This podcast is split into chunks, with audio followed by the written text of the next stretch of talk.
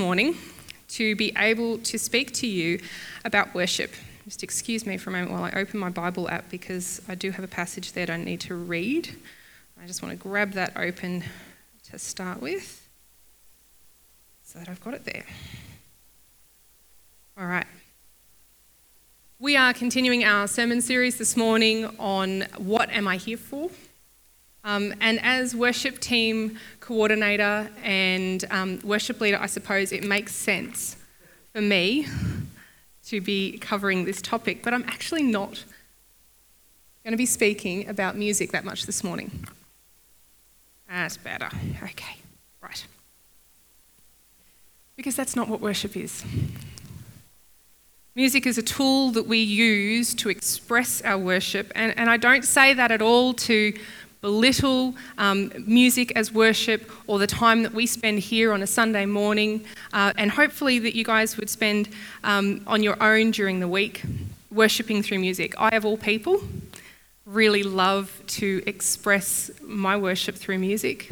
That is, that is really my space.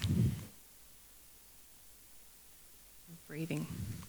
But today I want to talk to you about finding deeper worship. What is worship? What does it require of us? What is it really about, and why is it so important? So, first up, what is worship? Well, for starters, worship is not based on anything that we bring. Now, let me clarify that because what we bring is important, but it's not the basis for nor the reason for our worship. He is God. Oh, sorry, worship is simply putting God in his right place. Okay? He is God, and I'm not. and so anything that I bring needs to be in response to who he is and what he has done for me. God up here. And nothing I do or am changes that. It doesn't matter if you can't sing in tune or if you feel unworthy or if you have junk and sin in your life that you are dealing with. Your fears, your anxieties, temptations, and failings do not stop you from being able to come to God in worship any more than having your ducks in a row, your outfit schmick, and your life ordered makes your worship any more valid. Okay?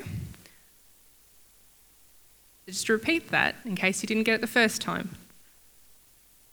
Doesn't matter if you can't sing in tune or if you feel unworthy or have junk and sin in your life that you are dealing with, your fears, anxieties, temptations, and failings do not stop you from being able to come to God in worship any more than having your ducks in a row, outfit schmick, and life in order makes your worship any more valid.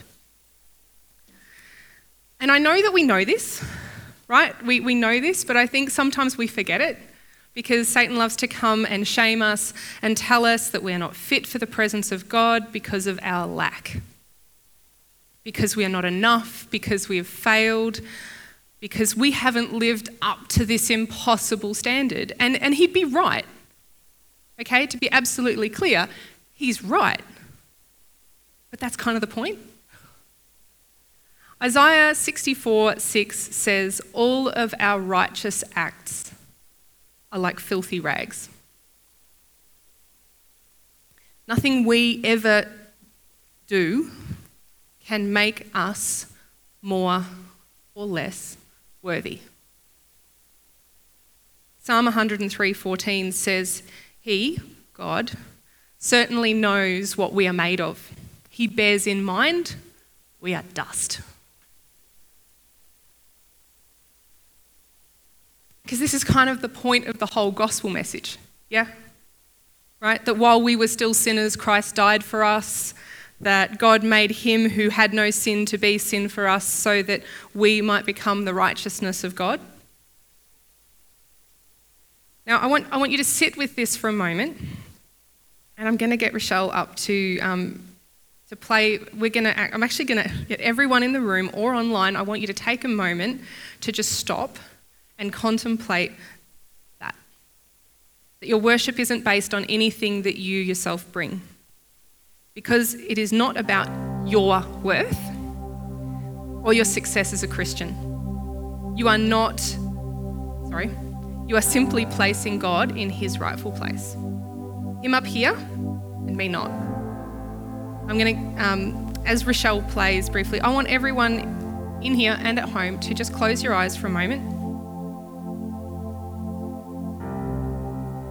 And right where you're at, ask God to show you.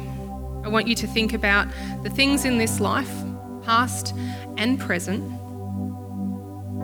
that might make you feel like you aren't worthy of the presence of God. And I want you to ask God to show you what to do with that in light of Jesus' sacrifice on the cross. Because I can honestly say, from experience, that while the devil deals in blame and shame, God deals in conviction and freedom.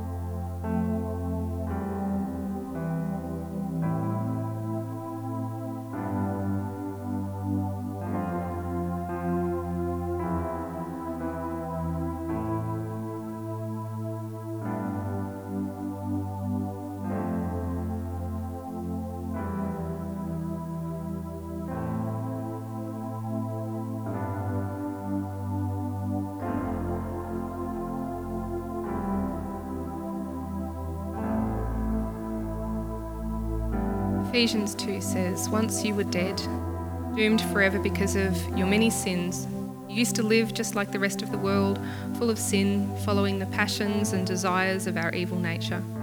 But God is so rich in mercy and He loves us so very much that even while we were still dead because of our sins, He gave us life when He raised Christ from the dead. It is only by God's special favour that you've been saved. He raised us from the dead along with Christ. And we are seated with him in the heavenly realms, all because we are one with Christ Jesus. And so God can always point to us as examples, not of our goodness, but of the incredible wealth of his favour and kindness towards us, as shown in all he has done for us through Christ Jesus. For it is by grace that you have been saved through faith, and it, this is not of your own doing. This is the, the gift of God and not a result of works, so that none of us can boast. Thanks, Rochelle. So, what is an appropriate response when we are faced with our own flawed condition? With our failings and the stark reality that we ourselves are not enough. Well, there's two options really. One, we can harden our hearts, get stubborn, and justify ourselves. Who's good at that one? Yeah? I'm seeing some hands. There's hands all over the place. Okay, brings us to our second point surrender and trust. Or we can humble ourselves and humbly we can humbly surrender to God, placing all of our flawed parts, our sinful desires, and our prideful ego at His feet and ask Him to help us trust Him. When we really honestly are faced with our own sinfulness and the beautiful, humbling, loving act of God sending his son to die in our place so that we can be clean. Our response, if we really get that, can only be awe, humility, immense gratitude, repentance, and worship. And can I say right now, right up front, that sometimes that can be hard work. We don't always feel like we can or want to give up what God is wanting us to hand over. Whether that is fear, insecurities, temptation, or sin. Sometimes surrendering to God and trusting Him can be really hard work. Obedience to God is not a trendy topic. We live in an age of self. What do I want? What do I feel?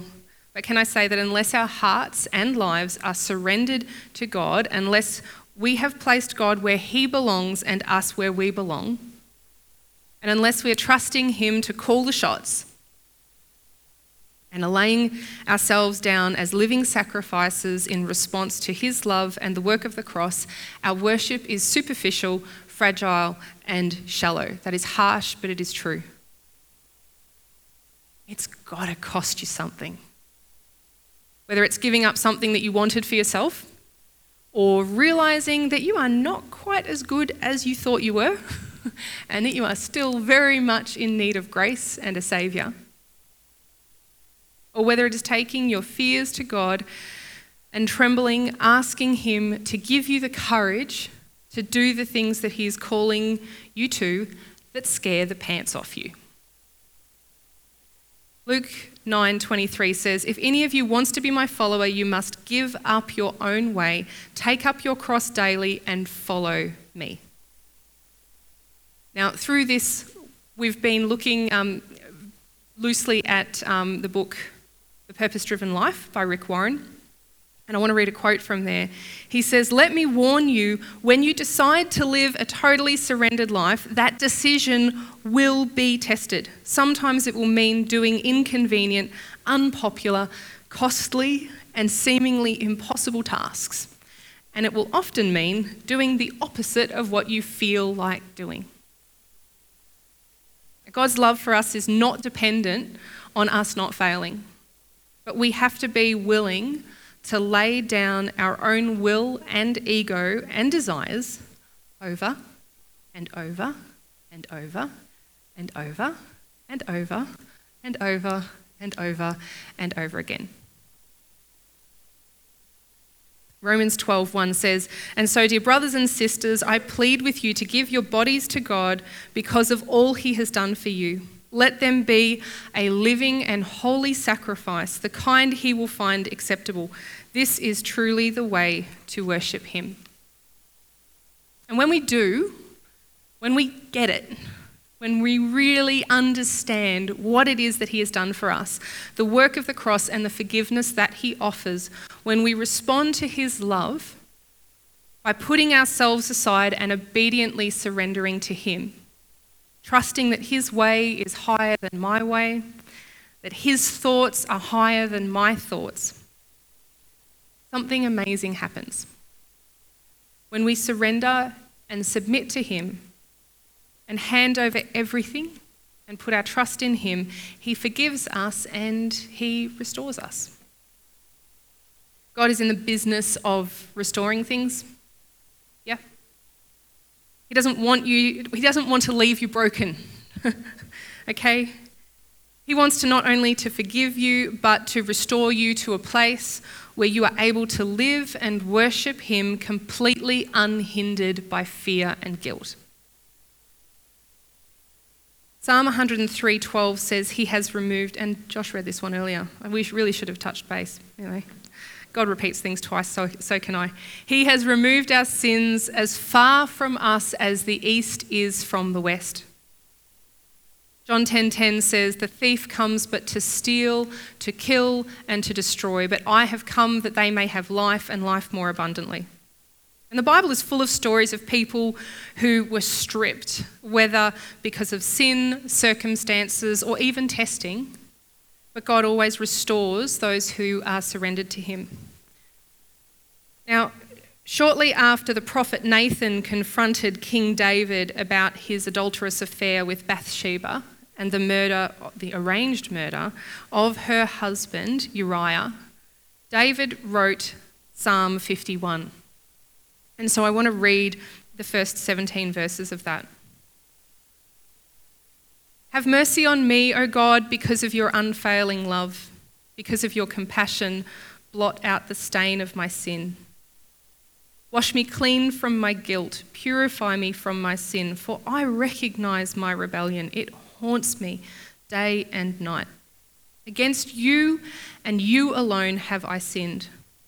I have done what is evil in your sight. You will be proved right in what you say, and your judgment against me is just. For I was born a sinner, yes, from the moment my mother conceived me. But you desire honesty from the womb teaching me wisdom even there. Purify me from my sins, and I will be clean. Wash me, and I will be whiter than snow. Oh, give me back my joy again. You have broken me. Now let me rejoice. Don't keep looking at my sins. Remove the stain of my guilt. Create in me a clean heart, O God. Renew a loyal spirit within me. Do not banish me from your presence and don't take your Holy Spirit from me. Restore to me the joy of your salvation and make me willing to obey you. Forgive me for shedding blood, O God who saves, then I will be joyf- then I will joyfully sing of your forgiveness. Unseal my lips, O Lord, that my mouth may praise you. For you do not desire a sacrifice, or I would offer one. You do not want a burnt offering. The sacrifice you desire is a broken spirit. You will not reject a broken and repentant heart, O God. Because the truth of the matter is, our lives can be in no safer place than in God's hands. But if you're going to really believe that, if you're going to truly trust Him, then you, ha- you need to know Him. You need to know who it is that you're putting your trust in. And so, Rachel's top four tips for getting to know God. Okay, getting to know God is much the same as getting to know a friend. In fact, Jesus said in John 15 15, I no longer call you servants because a servant does not know his master's business. Instead, I have called you friends. And the word for friend here is actually the same word that's used in John 3:29 to refer to the groom's best man at the wedding. It implies closeness and trust. So, becoming friends with God, one, through constant conversation. You are not going to get to know God closely enough to trust Him when it counts by only, uh, by only if you only chat briefly on a Sunday morning. Okay? Not enough. Friendship with God is built by sharing all of your life with Him, making time to speak to Him, but also taking time to listen. The Bible talks about praying without ceasing. Number two, through continual meditation. The Bible is full of verses that urge us to think about God's Word who he is, and what he has done. This is called meditation. Quite simple, isn't it? It's not nearly as complicated as some people make it out to be. The very first psalm tells us to meditate on his word day and night.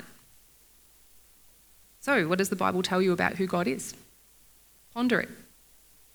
Let what the Bible says about God and what he has done occupy your thoughts. Yeah? When you make a new friend, you think about them. Good. Number three, be honest. Can't build a friendship on lies. Be honest about your thoughts, your faults, and your feelings. God knows your heart anyway, so there's really not a whole lot of point to telling fibs. Yeah? Okay? If you need an example of how to do this, look no further than Job, who, was, who openly vented his bitterness to God, and God actually um, defended him for doing so to his friends, or uh, David's Psalm 51, which we read, which speaks of God desiring honesty from us. Number four, be accurate. There is no point pretending that you're friends with someone that you're not. Sorry, pretending that the person that you're friends with is someone that they are not.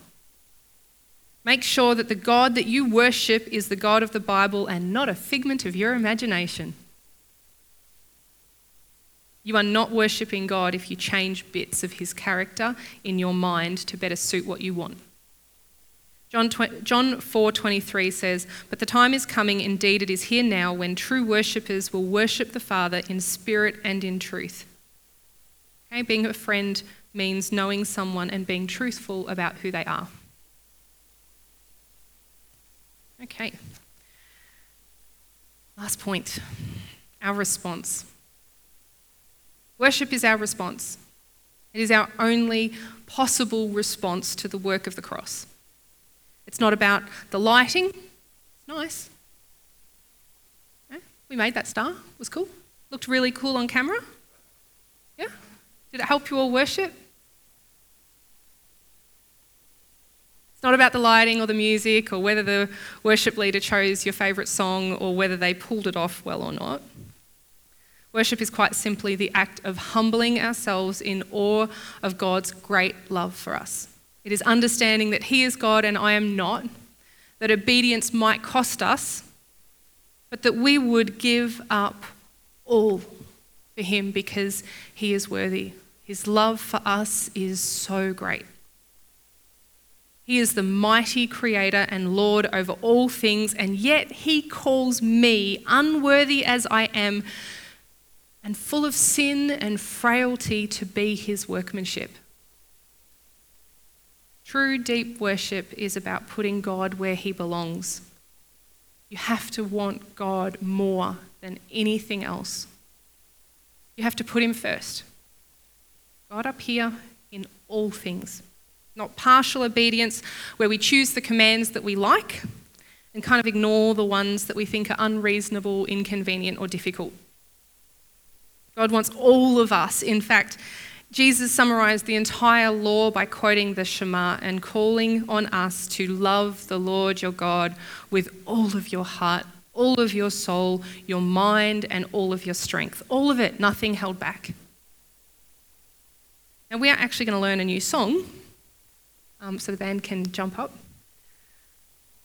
And it really explores this topic um, so beautifully. That just like Jesus going into the temple and overturning the tables, God is wanting us to strip back all the things that we have made worship to be that should not be there. That He is calling us to resurrender our lives in radical obedience to Him as a response to His love. Because we are His people and He is our God, and we exist for his glory to worship him in spirit and in truth. So you may have heard the song, you may not. That's okay. Um, it's called Resurrender, put up our Hillsong in the last album, and I'm just going to have to change over my microphones again, so bear with me.